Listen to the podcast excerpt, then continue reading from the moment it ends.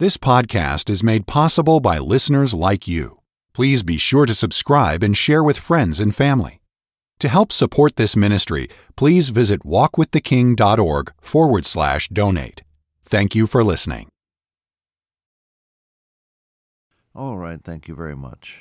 And hello again, radio friends. How in the world are you? You doing all right today? I trust so. Bless your heart. I'm glad to be back with you. This is your good friend Bob Cook. I'm singing bass this morning. It's so early that my voice hasn't gotten up yet. my wife says her blood doesn't get up till 10 o'clock. well, anyhow, if you can stand it, I can. And we're going to uh, finish thinking about these opening chapters of the book of Acts as an illustration of the idea of the exceeding great power of Christ's resurrection as it works in our lives. That you may know what is the exceeding greatness of his power to us who believe, according to the working of his mighty power which he wrought in Christ when he raised him from the dead. God wants you and me to experience the same power that was evident when the Lord Jesus walked out of the tomb that resurrection morning. What an awesome concept! That is. So we looked at chapter 1, power through prayer, chapter 2 of Acts, power to speak effectively uh, through the enablement of the indwelling Holy Spirit of God. Chapter 3, power to share the very presence of Christ with others, with his remarkable transforming effect in the lives of others. Chapter 4, we just about got there the last time we were together. Peter and John had been thrown in jail, kept there overnight. Uh, the next day they brought them out and interrogated them and threatened them. Peter said, Well, if you want to talk about what happened to the lame man who was healed uh, by the name of Jesus Christ of Nazareth, whom ye crucified, whom God raised from the dead, even by him doth this man stand here before you whole. Well, they saw the man standing with them, the man which was healed standing with them. They could say nothing against it. When they'd commanded them to go aside out of the council, they conferred and said, What are we going to do? We'll threaten them and, and let them go. So they called them and commanded them not to speak at all, nor teach in the name of Jesus. But Peter said, and John said, Whether it's right in the sight of God to listen to you more than to listen to God, you'll have to be the judge. We cannot but speak those things which we have seen and heard. They went back to their own company and had a good rousing prayer meeting, and the Lord visited them once again with an outpouring of His Holy Spirit. There's salvation in no other, neither is there salvation in any other, for there is none other name under heaven given among men whereby we must be saved. What kind of power is that? Power to stand against opposition power to stand successfully against opposition in the name of the Lord Jesus Christ. Interestingly enough, when they got back to their own crowd, it said they went to their own company.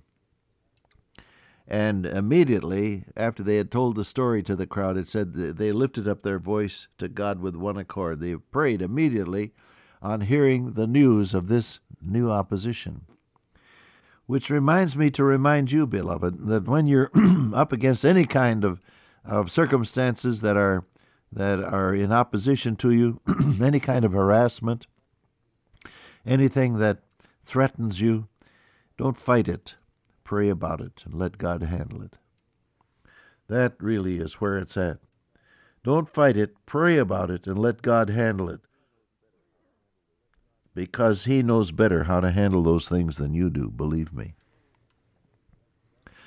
And so uh, that's that kind of power power to stand up against opposition. Then, of course, in chapter 5, you have the first evidence that human, fallen human nature was still uh, in existence there in the early church. The story of Ananias and Sapphira, whose uh, only problem was they wanted to be known as sacrificial believers, but they didn't want to sacrifice everything. And so they brought a portion of their offering, a portion of what they got out of selling their land, and said that it was everything. I tremble sometimes as I think of this in connection with the hymn we so often sing, All for Jesus, All for Jesus. Uh, uh, Take my life and let it be consecrated, Lord, to Thee.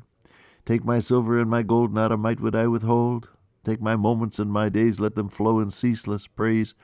We sing these songs of absolute, complete consecration, and all the while, heaven knows, and we know, down in our hearts there are some secret compartments and some things that we keep back from God and say, no, not that, that's too much. Well, this was this was the case then in in the story we find in Acts chapter five. What kind of power is that? Power to discern and power to stand against dishonesty. Chapter six, it's the kind of power that you need in in working with people. Power to settle a a, a disagreement. In chapter seven, the story of Stephen, the first martyr, preaching his powerful sermon and then having them stone him until he was dead. Uh, power to stand up and be true to Christ even unto death. Well, that's just a little profile of some of the things that, that happened as a result of what Jesus our Lord called power. His resurrection power showing up in the lives of his followers. All right? Now, uh, back to Ephesians. It says, You might know uh, what is the working of his mighty power to us who believe, according to the working of his mighty power which he wrought in Christ, when he raised him from the dead and set him at his own right hand in the heavenlies. Set him at his own right hand in the heavenlies. A, scriptural indication of the lordship and authority of the Lord Jesus Christ, the man in the glory.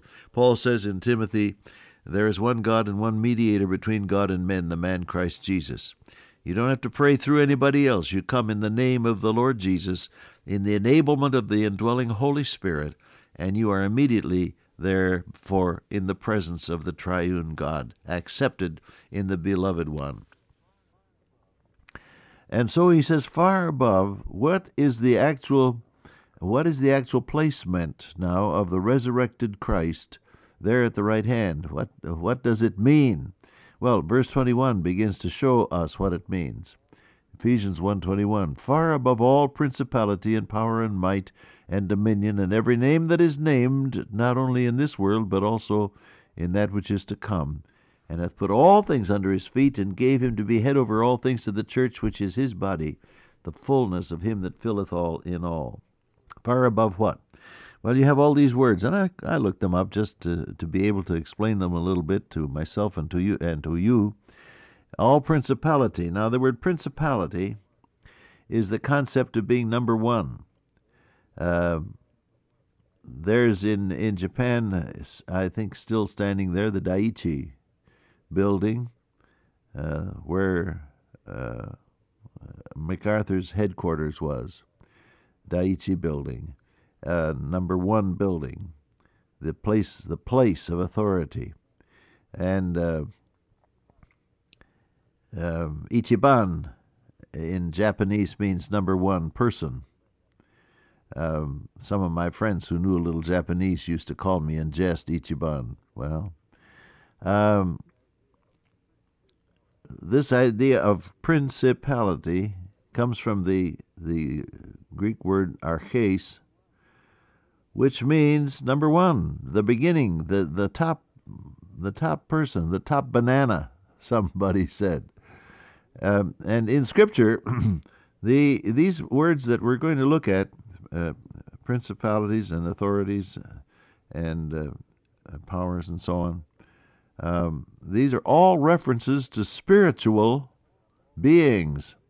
Remember now, Paul says in Ephesians 6 Verse 12, But we wrestle not against flesh and blood, but against principality, against power, against the rulers of the darkness of this world, against spiritual wickedness in high places. There is, there is a universe of spirits, both angels and demons, and uh, Satan and his demons have been allowed to exist in this worldly setup until the time of their judgment, when Satan finally will be cast into the bottomless pit and so on.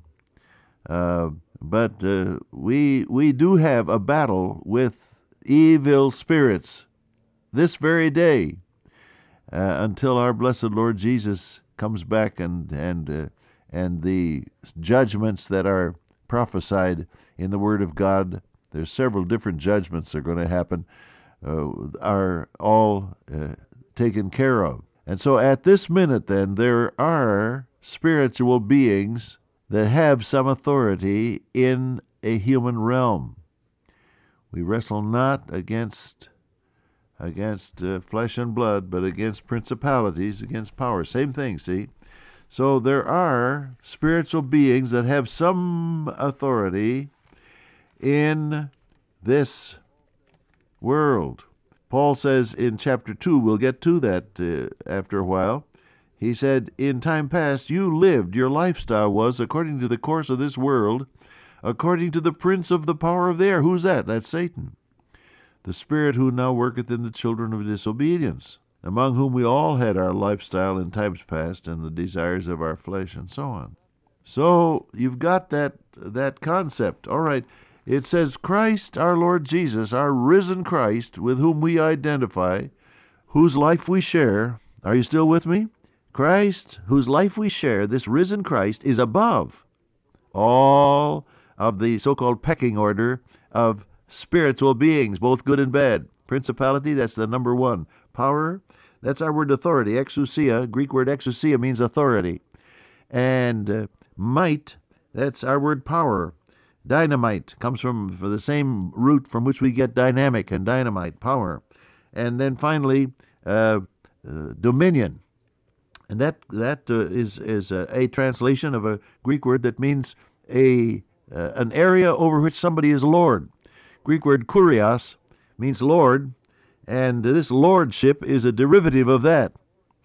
So here you have different concepts of different areas of authority and function that are shared by spiritual beings. You can't see them, but they're real.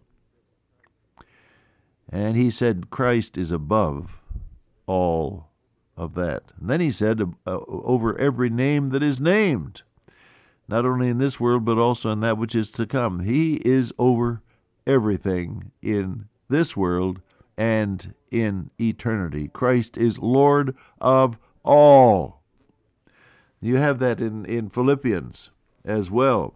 For this cause God also hath highly exalted him and given him a name which is above every name, that at the name of Jesus every knee should bow and every tongue should confess that Jesus Christ is Lord to the glory of God the Father. It's Philippians chapter 2, verse 10, 11, round in there. So he's above all of this every name, every authority, every person, everybody that has any influence anywhere, now or ever, Jesus is Lord. And He, my friend, is the one who deigns to call you His own. I, said He, have called you friends. Friendship with Jesus, fellowship divine. Oh, what blessed, sweet communion! Jesus is a friend of mine, and he runs it all. Hallelujah. That's great, isn't it? Lord Jesus, thou art Lord of all. We worship thee, and we pray that thou wilt fill our lives with thy presence. Amen. Till I meet you once again by way of radio, walk with the King today and be a blessing.